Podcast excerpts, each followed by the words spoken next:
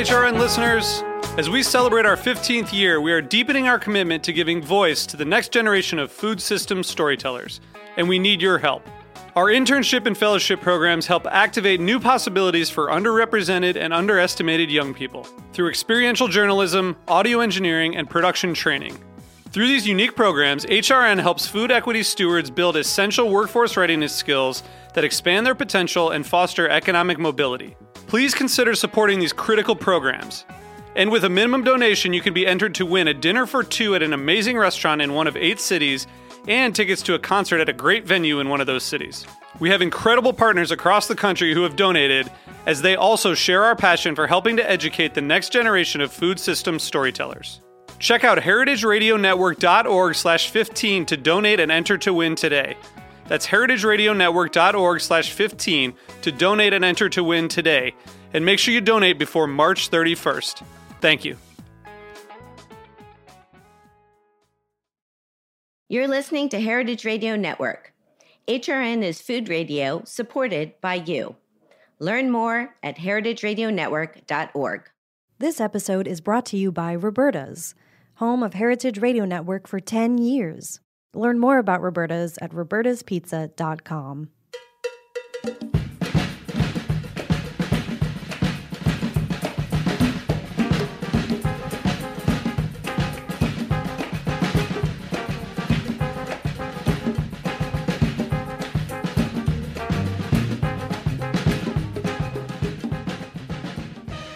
Well, hello. Welcome to All in the Industry on Heritage Radio Network.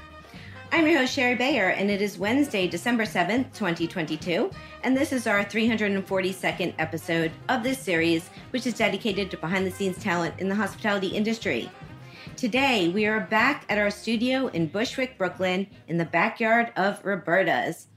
And I'm so excited to have my guest who's joining me. He is an outstanding Austrian born and hotel bred chef, and I will introduce him fully in a moment. First, as I do in every show, I will start out with my PR tip. Then later, we'll have my speed round game, industry news discussion, solo dining experience, and the final question. As the founder of Bayer Public Relations, I'm going to tip the show off with my PR tip of the week. So today's tip is to let our travels inspire us. Yes, the world is full of beauty and magic that can fill our souls and give us purpose as instantly as a New York minute if we are open to it. Traveling to new and exotic places can not only bring experiences that will inspire, but create memories for a lifetime. So let's give it a go and grab our passports and see what life has in store for us, both near and far. The wonders of the world await. That's my tip today. Okay, I'm really thrilled to have my guest joining me here in the studio. It is Markus Glocker. He is the chef and partner at Koloman, a contemporary French restaurant where he blends Parisian creativity with Viennese tradition in an iconic nomad location. And he recently received three stars from the New York Times. Markus is Austrian born and hotel bred. After attending culinary school in Linz, Austria, he tra- traversed Europe and America's finest kitchens in search of experience, spending valuable years working alongside acclaimed chefs, including Charlie Trotter in Chicago and Gordon Ramsay in London and New York. And it received two Michelin stars during that time under his tenure. Markus's passion and high standards have earned him many accolades, including a coveted Michelin star, more three stars from the New York Times and from New York Magazine, and in May of 2015, as executive chef and owner of Batard Restaurant in New York City, he was awarded Best New Restaurant in America by the James Beard Foundation. Without further ado, hi Markus, welcome to the show. Hi, Shari. That was a long introduction. well, I wanted to get it all in there. I wanted Very to nice. let people know Thank how you. fabulous you are just right off the bat. Thank you so much. Great to be here. Well, it's really great to have you. And actually, just as I was, it just dawned on me, we were talking for the show about talking and interviewing, but it was at the James Beard Awards um, on the red carpet. I believe that at least we have a photo together, but I think we had a We little do. conversation. So that was a big, big moment when you It was guys. 2015, I think it was, no? When we had uh, the James Beard Awards, yes. Yeah. With uh, Batard Restaurant, which was uh, quite an, an amazing experience. I, always heard about the James Beard Awards. You know, I used to work for Charlie Trotter. He was a multi uh, multi winning James Beard Award winner. So it was a stunning experience to be a part of that whole uh, uh, uh, community and actually being there and winning on top of it was uh, yeah it was amazing. Yeah, well, that's I mean, it's incredible, and I remember it was incredible being there with with you, all of you, and celebrating. Um, but we're jumping ahead a little bit, so let's go back to the beginning. Um, I always like to start with my guests and find out how they got into the industry. So you want to you want to take us back a little bit to this hotel background? Yeah. So my family, I mean, my my aunt uh, has a hotel, as you can picture it in Austria. It's basically on the mountain. There's a couple of cows around. there is uh, uh, uh, about 60 rooms in the hotel, and you know it's very traditional. There's live music. It's really picturesque Austrian kind of hotel. Uh, it's very traditional. It's not nothing fancy. It's like my aunt in the kitchen. There's maybe one or two other people in the kitchen, and uh, you know they were serving about 200 people a day. Um, and I was uh, lucky enough to work on my holidays at a very early age to be a part of the service team. My grandfather was, uh, you know, brewing beer, and my aunt was cooking, and I was helping out to to serve uh, beverages and you know selling breads and all the kind of things. And at the same time, I helped out as well uh, all around the building as well, so to to, to see all the aspects of the uh, hospitality industry. Um, my aunt has no, uh, they had no kids, so uh, they uh, proposed to me when I was 18 years old to uh, take over uh, the hotel, and I said, hell no. I was not seeing myself with 18 years old somewhere in a mountain running a hotel. So I just, you know, I wanted to experience the world. I wanted to see new places, and then I started my journey of uh, moving to Germany, London, and many other places. Amazing. What I mean, what was a, a highlight of of the European restaurants or places you worked in? I, you know, I, I, did my military service. That was uh, mandatory in Austria. So after that, I actually left. I just did my apprenticeship in Austria, which was in a place called uh, Ramada Hotels back in the time. It's uh, it's a very, uh, as you know, here in the U.S., it's a very simple hotel but everything was cooked fresh uh, at the time, and it was really like a, at, a, at a, a, Russian executive chef. I remember uh, uh, Yechko was his name. He was uh, ruthless in the kitchen. Let's put it this way. But he taught us a lot, and uh, he sort of gave me the appetite to to learn more. And when I finished my uh, my military service, I went to the Hotel Jahreszeiten in Munich, which was at that point one of the best hotels in Germany uh, which had a Michelin star restaurant in there as well, Walterspiel. And uh, so that's how my journey started. The first time I saw caviar, the first time I saw uh, foie gras, uh, those kinds of things. And the chef there, Andreas Meyer, really uh, nurtured me. He took me under his wings, and uh, you know, he taught me for two years, and then he sent me off to the next person. And that was sort of a, a, a journey I, I, had until I was working with Gordon Ramsay.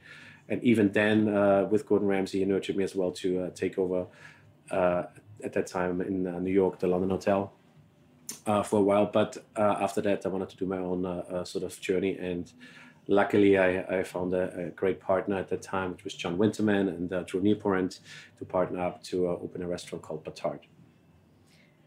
Amazing. I have to back up again what, quickly fast, though. no, no, that was wonderful. But we have to talk a little about Charlie Trotter. Yes, absolutely. Because I I worked there. I think you know that. I was a server there in 1997, mm-hmm. 96, 97.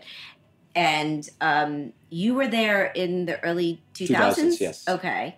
Um, that was was that before or after Gordon Ramsay? That was I uh, I worked twice for Gordon Ramsay. Uh, in I was working for about 10 years okay, for him. Okay. The first time I was working, uh, we opened a place in London called uh, Claridge's Hotel, uh, Gordon Ramsay Claridge's, which was absolutely amazing. And then I left and I actually went back to Munich, uh, did a stint with uh, Eckart Witzigmann, uh, the only three star chef in Germany back in the time. Uh, and then I got, I always wanted to go to Charlie Trotter's, but it was very hard to get the visa, and Charlie was not very easy to take somebody on from Europe at that time either.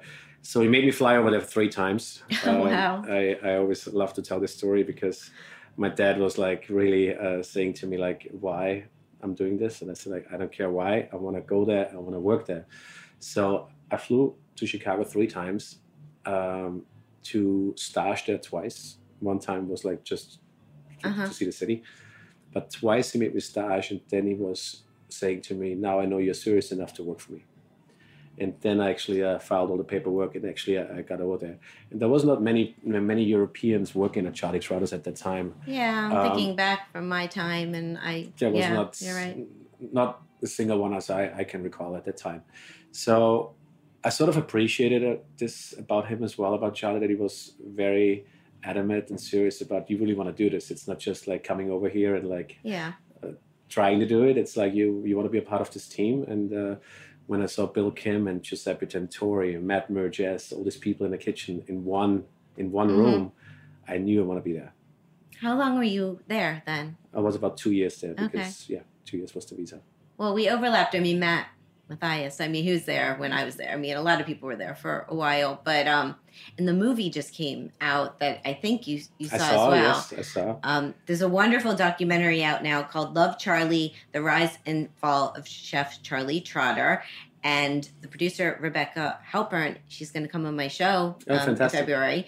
But I also, I heard about this through Ray Harris, Yes. um, who was a regular at Trotters. And that's how I know him. And regular at Charlie Trotter. yeah, yeah. So, and it's a, yeah, so it's, um, Yeah, I mean, first of all, I mean, uh, Ray Harris, uh, dear to my heart. Uh, I I was 24 years old at the time when I was working at Charlie Trotters. that was my age too. Yeah, so Yeah.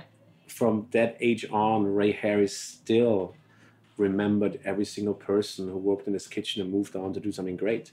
And he still supports everybody to come to the restaurant, to check in, to write an email or text, hey, congratulations. I mean, it's it's it's a very special it's a very special connection between not just Charlie, but between Ray Harris, Charlie, and the whole community, all the all the professionals that used to work for Charlie. It's it's quite amazing. Yeah, I feel, I feel, I mean, it was a very, it was a hard job. I mean, you know that. I mean, it was a, it was a challenging job, but I, I am so grateful I had that experience and I feel very lucky to be a part of that Same alum, that charters alum. So, um, okay, so then you're in New York and you opened Batard with, uh, With Drew Drew and, John another, Winterman, yes. another Charlie an- alum. Absolutely. Uh, Jo- Jo- John was there quite a, a bit earlier than I was there. Uh, John always says like he was there in the good years. I was laughing about that. but uh, yeah, Yeah. he's uh, uh, you know we had the same uh, sort of idea what we wanted to do with Batard, and uh, you know again Drew had this beautiful space uh, available. And it was quite a journey as well to really put this together. It was not so much about actually the design of the restaurant or like the real concept it was really about service, great food, great wine, and let's make this as good as we can. And that's what that was the concept, and it really worked out. Yeah, it did. I mean, it was very special and very successful and wonderful, wonderful what you guys brought to Tribeca. Um, and then you were also, for a time before the pandemic, also working with Augustine. Yes, I took a, a, a consulting role on for Augustine uh, for the kitchen part, and you know I. I know obviously uh, Keith McNally for a long time, but- it, it was more about like uh, when this opportunity came came along. I I loved the space of Augustine. For me, Yeah, it was for me was this was sort of setting the, the tone for me as well for quite a while. For actually what I'm doing at Koloman as well now. I always wanted to have these two worlds together. Paris and Vienna was for me always a thing. I wanted to uh, uh, sort of melt together. Cuisine wise, there's so many similarities anyway, but I do think from a, from a concept design and beverage point, uh, it's just a very unique uh, uh, feel. Austrian wines, French wines, the food, it's, it's, it comes all very easily together with the right uh, ambience. And I think Augustine had a very good ambience for that as well. So I did my first uh, uh, steps there with the menu as well, which I wanted to uh, influence a little bit of, of uh, Viennese cuisine as well, but not overly uh, thriving in a way that's just Viennese. It was French Viennese. Um, and I really had a, a great time uh, cooking in this kitchen, and uh, the, the people just felt well in the dining room. It wasn't all just about the food. It was just really about you. You go there and you feel good, and you have a bite to eat and wine.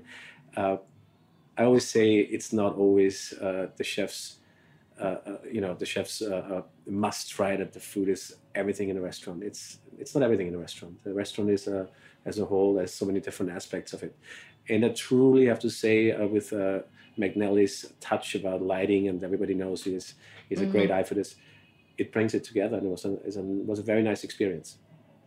100%. I agree with everything you said. Um, it's so true. Yeah, he's he's really a master of creating a room that has uh, the right lighting and the right energy, and and you were bringing the the right food. It was uh, yeah, it was it was great that you were you were doing that for for that time.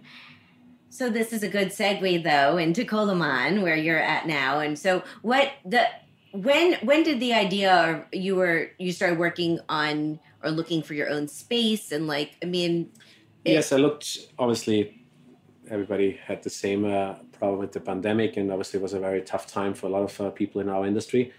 Um, but I sort of used that time as well. I had the idea of what I wanted to do for a long time, and I, I couldn't follow through in a certain way. With you know, not every space is made for for every type of restaurant. So I knew I needed a, a space which has high ceilings, has sort of a grander European look, uh, but as well has good bones that that you actually financially can succeed as well in the future. So uh, I was on the hunt for that space, and when uh, when the space of the Breslin came along, which uh, I was lucky to uh, work together with a, a, group called EHV. Um, when I had my business plan ready, there was a different name attached to the business plan. Actually, the name of the uh, the restaurant I wanted to initially open was Vienne, but we all agreed that that's not might be not the, the smartest name to call a restaurant Vienne since you wanted to do French and uh, uh, Viennese cuisine together. People might be a little bit confused by it. So however, we worked together. We had a branding agency, and we really brainstormed about different names and uh, how can we get these two uh, uh, cuisines together in a name, which maybe the design part is inspired by Vienna, but the food part is inspired by something else.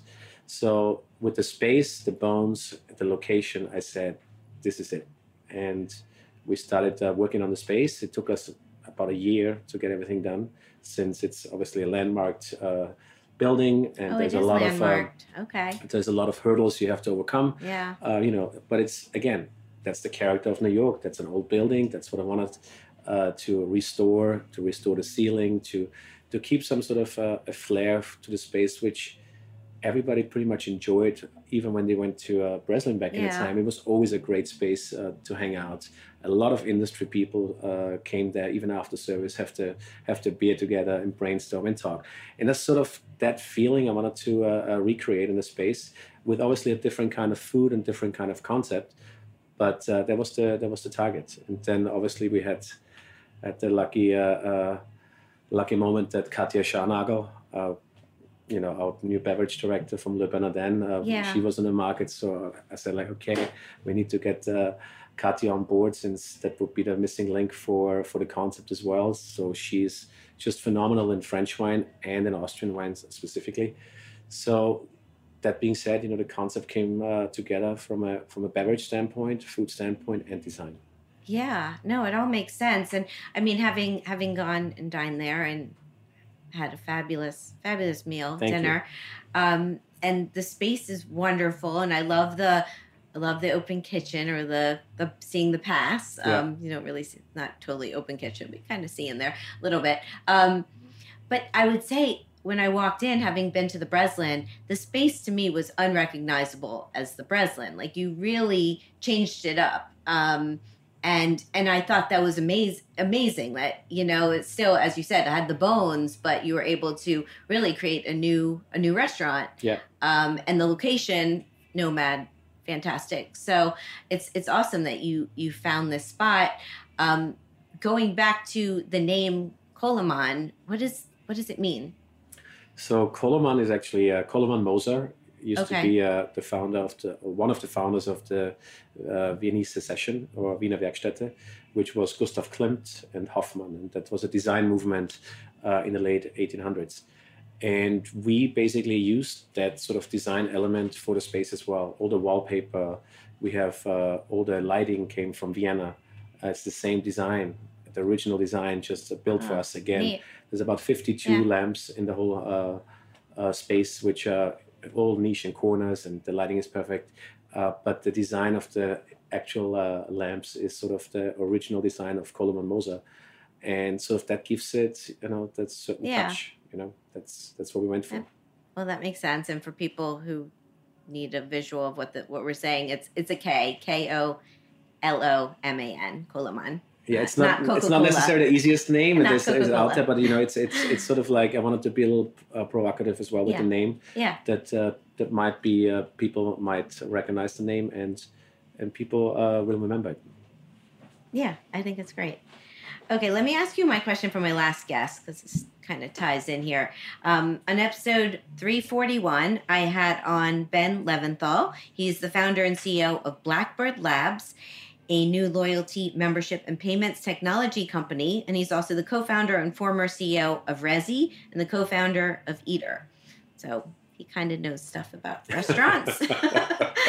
sure. So, so his question is how does the clientele in Nomad differ from, from the clientele that you previously had in Tribeca as well as other neighborhoods? Does the neighborhood inform the way you design the menu, space, the style of service? And if so, how did you use Nomad to form your new restaurant? It's a good question. It's a very good question. Um, I mean, I'm a big believer if the product is good, people will will come to you. Uh, it's mostly doesn't really matter where you are. If the product is really sensational, the people will travel to you. I mean, we look at uh, Montrachet from and back in the time, he opened a sensational restaurant uh, at that time, and, and people traveled to Tribeca, which was at that time not necessarily the best neighborhood. And I, I, I do think that's that comes uh, to this day. I think it's, it's it's true. If the product is good and uh, you have something to sell which people want, people will travel to you. The only thing I would say is very different is like you have to position yourself which uh, which clientele you really want to attract in the demographic. So Nomad is, is quite young uh, right now. It's it's very fast paced. It's very busy. There's a lot going on on the on the streets. There's a lot of walking business as well. So that's maybe sometimes a little bit challenging challenging to get like this the real diner who wants to have three four courses to the person who is just popping in for a glass of wine and, and wants to have some oysters. But again, that's the beauty of us to figure this out as, as uh, the service team to to bring these, these two worlds together and like still make it a, a, a, still make it feel good for for either way of the diners. You know, that's sort of the the way I see it. However, I, I do love the Nomad uh, area because it was sort of a little rough around the edges back in the time. Uh, during the pandemic, actually, it got rough again. Yeah, and when I, it's interesting you say that because I remember when I moved to New York in the '98, and those, I mean, those early years, I didn't. That neighborhood was, yeah, yeah it wasn't what it is today. And the pandemic, it did kind of revert a little bit, but it's it's a lot of. I mean, there's a. I mean, there's a lot of amazing restaurants and hotels, and I mean, it's a very beautiful, wonderful, happening neighborhood. Absolutely.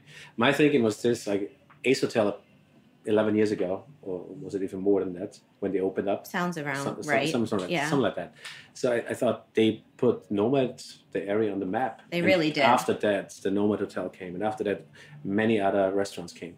And I thought, like during the pandemic, uh, this was all gone.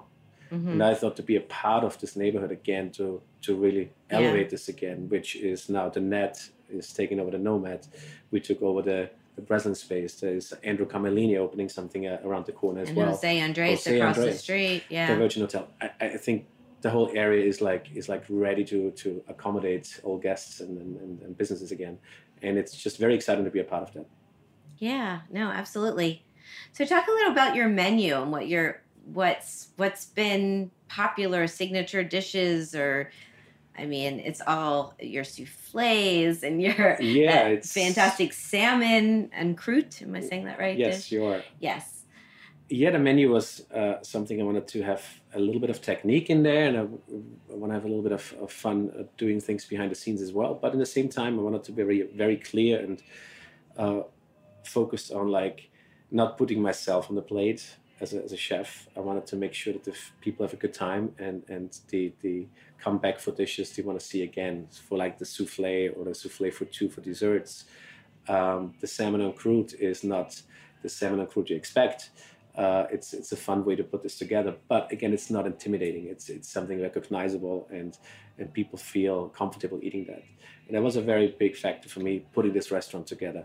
It should not be intimidating to go to Koloman and, and, and see like, uh, do I have to dress up or should I dress down or can I eat it like this, or do I have to ask somebody how to eat it? It was very important for me. Everybody can be themselves, and that's a part of the, the whole concept as well.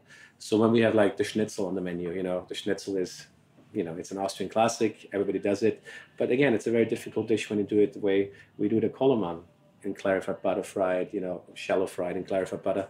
We have the potato salad just made before service, every day fresh, never goes into the fridge, so it preserves the flavor gets freshly done the next service. Uh, there's a lot of work going into very simple dishes, but I believe I was very proud when I read the, the New York Times review was that actually Pete Wells, I think he saw that aspect of how simple the food was, but he saw as well how much work we put into it, and it was very, uh, yeah. uh, it was very, uh, uh, very nice to see. That's amazing. No, congratulations. It was a really wonderful review. You've gotten a lot of really wonderful reviews and well deserved.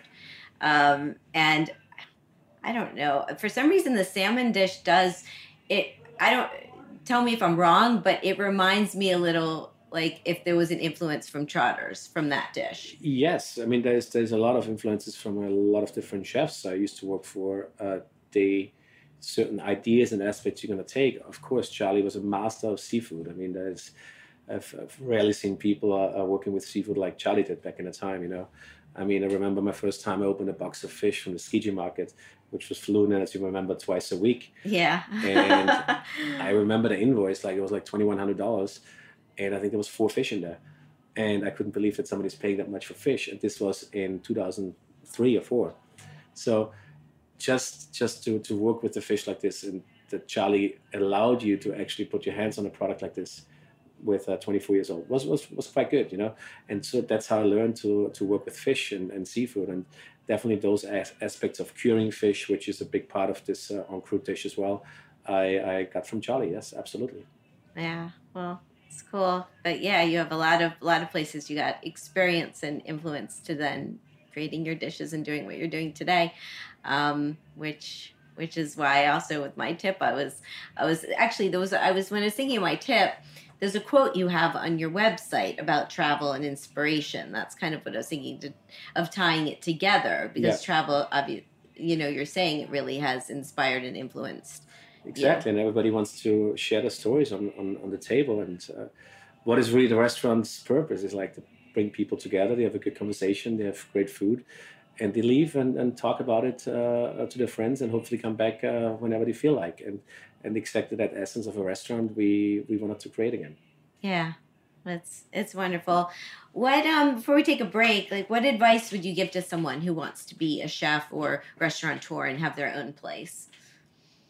Um, it's it's it's difficult, but you know, it's it's hard times right now in, in the hospitality industry. There's a lot of curveballs uh, uh, left and right, but I I romanticize the, the, the hospitality business the same way as when I was 15 years old, and you know I'm, I'm over 40 years old now. I, I still do it. So it's it's a longevity. It's it's you have to you have to work on it for a long time to get to the point where you want to be. And it's again everybody says it, it's a marathon it's not a sprint. But it is a marathon and if you stick to it and you're going to work hard uh, it will come. Great advice. And on that note let's take a little break. Great uh, we will come back we'll play my speed round game talk some industry news I have my solo dining experience in the final question, so stay with us. This is All in the Industry on Heritage Radio Network. When we say Heritage Radio Network is listener supported radio, we mean we can't make the episode you're listening to right now without your donations. Keep All in the Industry on the air and help us reach our 2022 fundraising goals before December 31st by donating to HRN Today at heritageradionetwork.org slash donate. Every dollar amount helps fund this show, as well as 30 other HRN podcasts.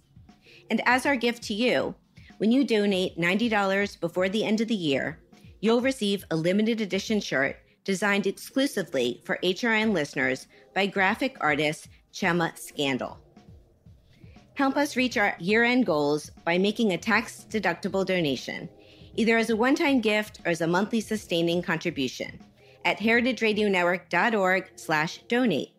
All donors become HRN members and get first notice of special events and Food Radio Insider News updates. We thank you for your support. This episode is brought to you by Roberta's, home of Heritage Radio Network for 10 years. Roberta's was founded in Bushwick in 2008 and has become one of the most iconic restaurants in the country. HRN made its home inside of Roberta's in 2009, and together they have become part of the DIY fabric of the neighborhood. Roberta's, the pizza restaurant, is open for lunch and dinner seven days a week and serves much more than just the famous wood fired pizzas. Their team dreams up new salads, pastas, and sandwiches on the regular. Roberta's Tiki Bar is alive and well in the back garden, serving up frozen drinks in the summer and hot toddies in the winter. Stop by the bakery and takeout spot next door for fresh breads, sticky buns, and pizzas to go. But Roberta's also extends beyond Bushwick, with multiple locations in New York City and now in Los Angeles. You can also find their frozen pies in grocery stores around the country. The spirit of Roberta's, like Heritage Radio Network, is everywhere. Here's to many more years of pizza powered radio. Learn more about Roberta's at robertaspizza.com. Welcome back to Own the Industry on Heritage Radio Network. I'm your host, Shari Bayer. My guest today is Markus Glocker. He's the chef and partner at Koloman in the Nomad neighborhood of New York City. And it is time for my speed round game. So, what this is, is I'm going to name a couple things and you get to pick your preference, such as chocolate or vanilla. Ready? Great, let's do it. Okay, here we go. Eat in at home or eat out at a restaurant? Eat out at a restaurant. Indoor dining or al fresco dining? Indoor. Wine, beer, cocktail, mocktail, or champagne? Champagne. Tasting menu or a la carte? A la carte. Small plates or large plates? Small plates. Communal table or chef's counter? Chef's counter. Tipping or all inclusive charge? Um, tipping. Okay, a couple more. Schnitzel or strudel? uh, I would say strudel.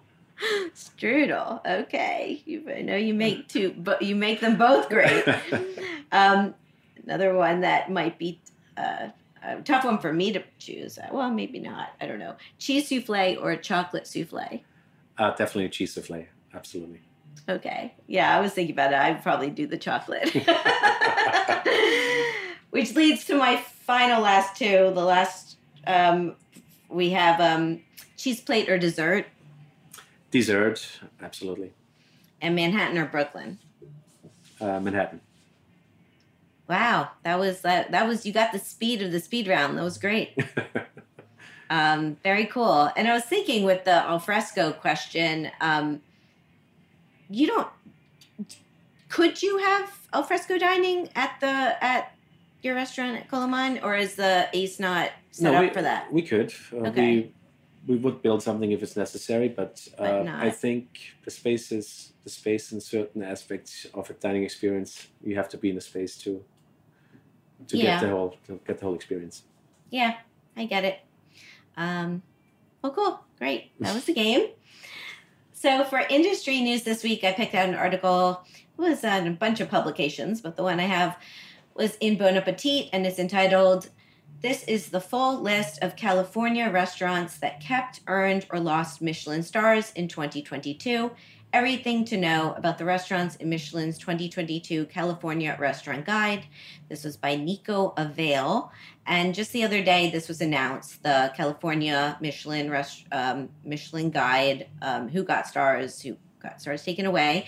Um, just yeah, I talk about. I tend to the show be very New York City centric when things happen, and so I figure, well, let's. Uh, this was big news for West Coast, and um, it was talking about how there's now a total of seven three star restaurants um, in California. They a new three star is Addison, which is in San Diego. So congratulations to them. And they have um, 12 restaurants were awarded two stars. That was um, compared to 14 last year. And there are 70 restaurants received a single star, up from 65. And they said 80. They now have 89 restaurants um, in Michelin on this list, and that says protecting California's reputation as the nation's largest hub of Michelin starred restaurants.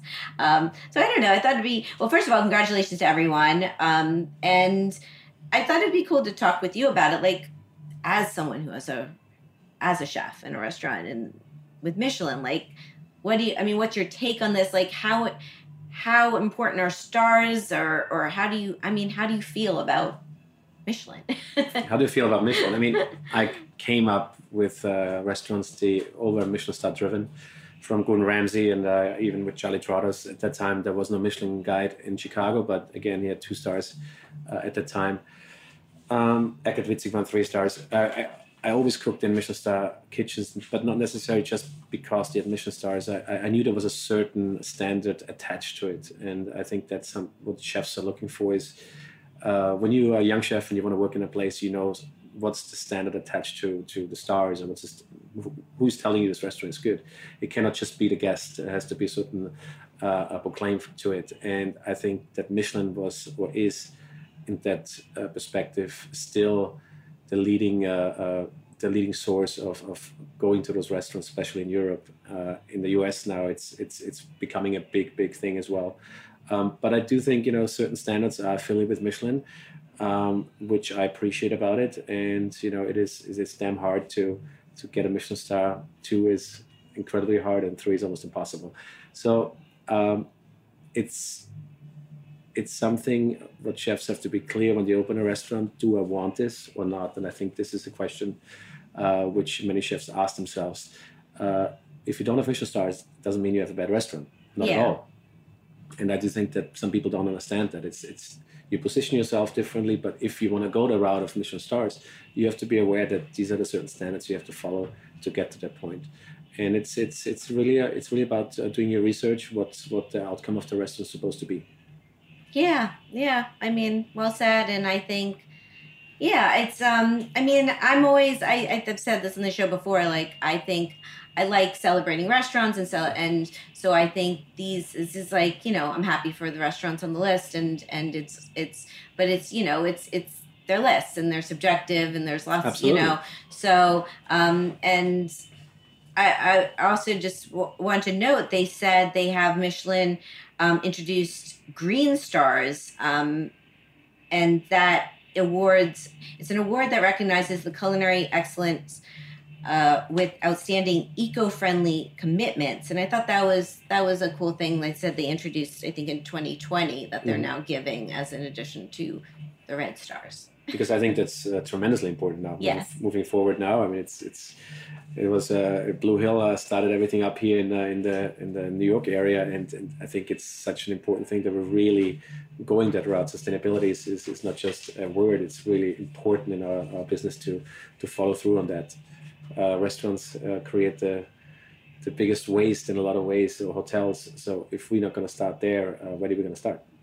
Yeah, yeah, I agree. Um, so yeah, people can check out this list. I'll give a couple shout outs to uh, Manresa and uh, Los Gatos David Kinch restaurants, which is he's announced that um, is closing at the end of the year or moving on, but he's on the three star list. And uh, Atelier Crenn, San Francisco, Dominique Crenn's restaurants, three stars, and and Naka in Los Angeles, Niki Nakayama is two stars.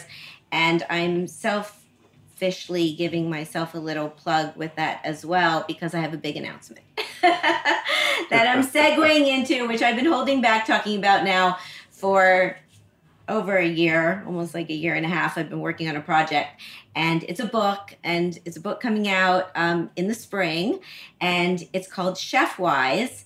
Life lessons from leading chefs around the world, and it's with Phaidon. They're the, my publisher, and um, the, the chefs I just named are part of this book. And it's, I have 117 chefs around the world that I have um, curated this book with, um, gathering their advice on different topics between philosophy, inspiration, business, cooking.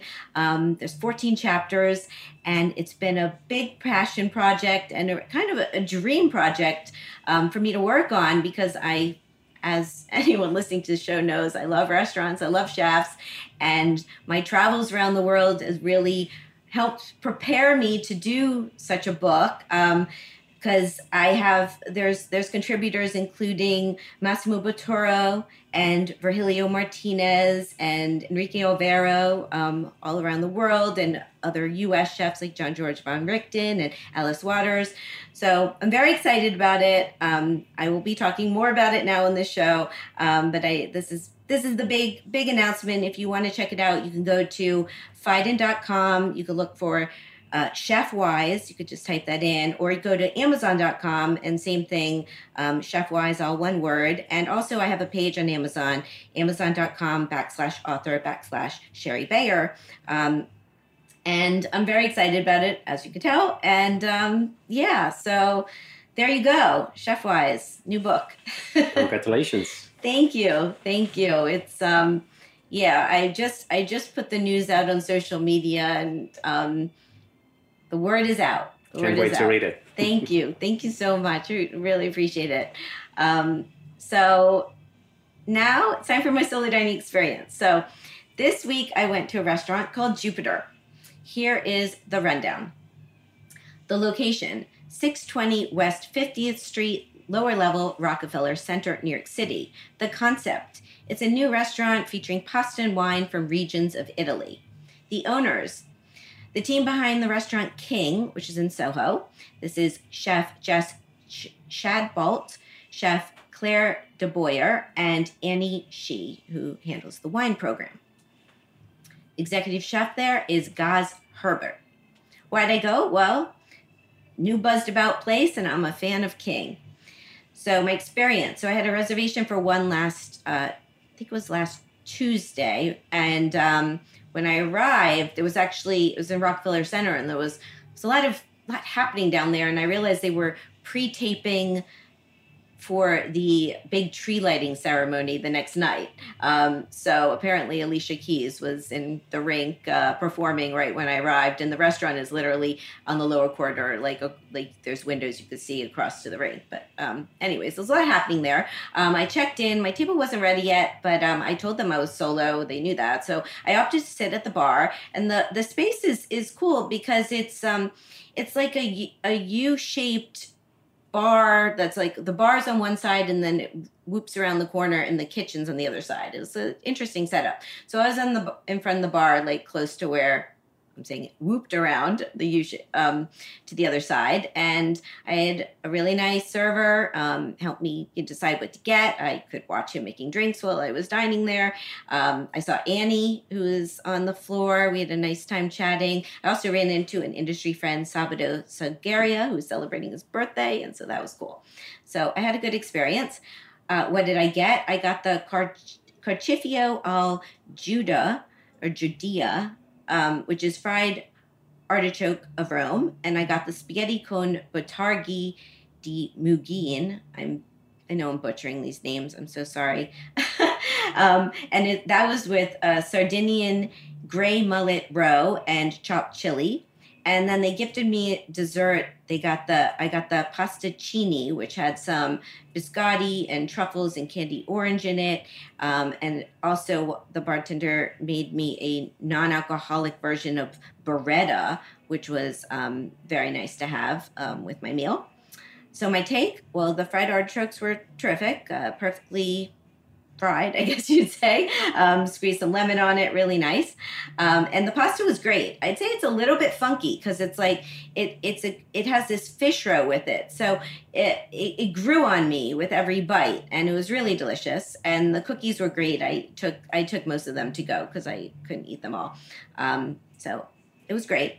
The ambiance it's 140 seats uh, restaurant. Again, it's a U shape and with the open kitchen on one side and the bar on the other. It has red marble. Actually, the stool, I have to comment, the bar stool I was sitting on was like very interesting. It was, I mean, it's a high stool, but it was like a cushion, I'd say, but it didn't have a back. It was kind of like, it was interesting. Um, I mean, it, it was comfortable, but it was different than what I've seen. It was very stylish, I'd say. So the design is stylish. Uh, perfect for dinner with friends. Interesting tidbit Jupiter is another way to say king, and the restaurant is a part of a major restaurant U-Haul that's happening in Rockefeller Center. personal fun fact I recently also went to another restaurant in Rockefeller Center that's on the other side of the rink, and that is Naro, which is a Korean hansik tasting menu. And that's the team behind Atoboy and Atomix, including JP Park and Ellia Park. And JP is in ChefWise. Excited about that. The cost of my meal was $46. That's not including tax and gratuity. Would I go back? Yes. Many more pastas and items on the menu to try, many more desserts too. I was eyeing they have a chocolate sorbet that looked really great. Um, so I will go back, and their website is jupiterrestaurant.nyc, and their Instagram is jupiter.newyork. There you go. Have you have you had time to make it to Rockefeller Center? Not yet, not yet. but I will. I will. Greg Baxtrom just opened a restaurant there too. I, know. Yes, I just saw ago. that. It looks incredible. Can't wait to go. I feel, and I might be wrong, but I feel like that's the last of these like big big new restaurants, which you know, big name chefs going in. But um, yeah, it's been it's been amazing to see these changes, and um, yeah, Jupiter's only been open a couple weeks. Yeah. So. Le Rock is, I think, was and the first one. Yeah, I went yeah. to actually. It was fantastic. Yeah, Le Rock was there. great. Beautiful and, design as well. and Lodi on the other side. Yeah. Um, yeah, I really like Le Rock, and yeah, this is this is I think a place for um, it's a little it's a little more casual i'd say than Le Rock like you know to get some mm-hmm. pastas and good wine and and you could take a spin ice skating afterward. Yeah it's great. I, I love restaurant king. I mean i went there many times. It's always great. Yeah yeah me too. So well congratulations to them. And um, it's time for the final question. So my next guest is carolyn schiff. She is the executive pastry chef at gage and tollner which is a historic oyster and chop house. And their history, they opened in 1879, closed in 2004, and reopened in 2021. And I've been back there, and um, I really, I really enjoyed it, Gage and Tollner. And she's also the pastry chef at Sunken Harbor Club, which is the nautical cocktail bar they have on the second floor. That's kind of hidden, but um, it is it is a part of this restaurant group. So Carolyn's going to be coming on the show, and this is all this the restaurants in downtown Brooklyn. So Markus, can you please ask a question for Carolyn? Question for Carolyn. Uh, first of all, I mean, you know, as everybody knows, I'm all about desserts, and I'm all about uh, ending the meal most most of the time with desserts because I mean, think desserts are the most important part for in any in any meal I, I go out to, and as well as Koloman, I'm thinking that Tollner is very similar in terms of like taking old ideas and old uh, uh, uh, recipes and making them sort of in a way which is uh, today. And I would just like to know from her how, how, what's her thought process about the desserts she has on the menu currently and how she developed them and brought them into into now. Excellent. I will find out. Her desserts are really they're great. Yeah. Um, so are yours. I mean, it's the, the most important thing. I, I, love pastry chefs because, you know, pastry chef had a hard time in the last couple of years because the first thing any any any restaurateur yeah. did was getting rid of pastry because everything got so expensive. And I think even with Koloman, we did exactly the opposite. I wanted to have the best possible pastry chef to to lead my uh, pastry program or our pastry program. And you know, it, it's it's sort of coming back. I think people would like to see a nice dessert, and even if it's a dessert to share, it's it's something it shouldn't be missed in any meal. I agree. I mean, to my speed round question, I go, I you know, I do dessert over cheese plate, but um, yeah, it's um, it's nice to end the meal with the with the with the good sweet, and so I will I will ask her and find out. I'm excited to have her on, and been very happy to have you on. Very exciting to that you came out here to course, Brooklyn in Thank person. You. Busy guy, and I really appreciate your time and congratulations on all your success. Thank you so much, and hope I see you soon at Koloman. Yes, I will be back. I'm due. I, I I feel. I mean, I came with a friend last time, but um, which I may do again. But your bar is also very inviting in the front. You know, we open at four o'clock. You drinks, and then at five o'clock we serve food. So anytime. Are you going to start doing lunch or brunch at any point? Uh, we started brunch already, okay. and we will do lunch as well. But probably going to be uh, early January. We're going to start lunch. But Saturday, Sunday, we open for brunch, and it's a beautiful sort of Viennese, yeah. Uh, uh, Parisian brunch. Amazing. I will be back, and um, thank you so much. Thank you for having me. And I will see you soon. My guest today has been Markus Glocker. He's the chef and partner at Koloman in New York City's Nomad neighborhood. His website is kolomanrestaurant.com. Again, that's with a K. And follow him at Markus Glocker. Also, all K's. You're, you're, yeah. there, is there something? There's something with that. um, I'm saying Markus with a K. Um, and at Koloman NYC is their social media. And you can follow me at Shari Bayer at Bayer PR and at All Industry. My Facebook page is All in the Industry, and my websites are BayerPublicRelations.com, ShariBayer.com, and AllInTheIndustry.com. All of our shows are archived at heritageradionetwork.org. We are also in iTunes, Stitcher, and Spotify. Thanks to my engineer today, Armin. Thanks again to Markus. So next week, I actually actually have a special on the road show that's going to be covering the Worlds of Flavor conference in Napa, which I was at in November, and the theme was Africa and the World. And I have two interviews on for that show. It's going to be with Pierre Thiam and Zoe Adjonyoh. And um, then my show, then I'm taking a break for the new year and holidays. And then my show with Carolyn Schiff will be on January 11th. So stay tuned next week. There is a new show, but just like so you know, my show with Carolyn's not till 2023, which is hard to believe. We're almost at the new year. Um, and uh, thank you for being all in the industry. I'm your host and producer, Shari Bayer. Um, I'll be back with the show next week. Take care. Bye.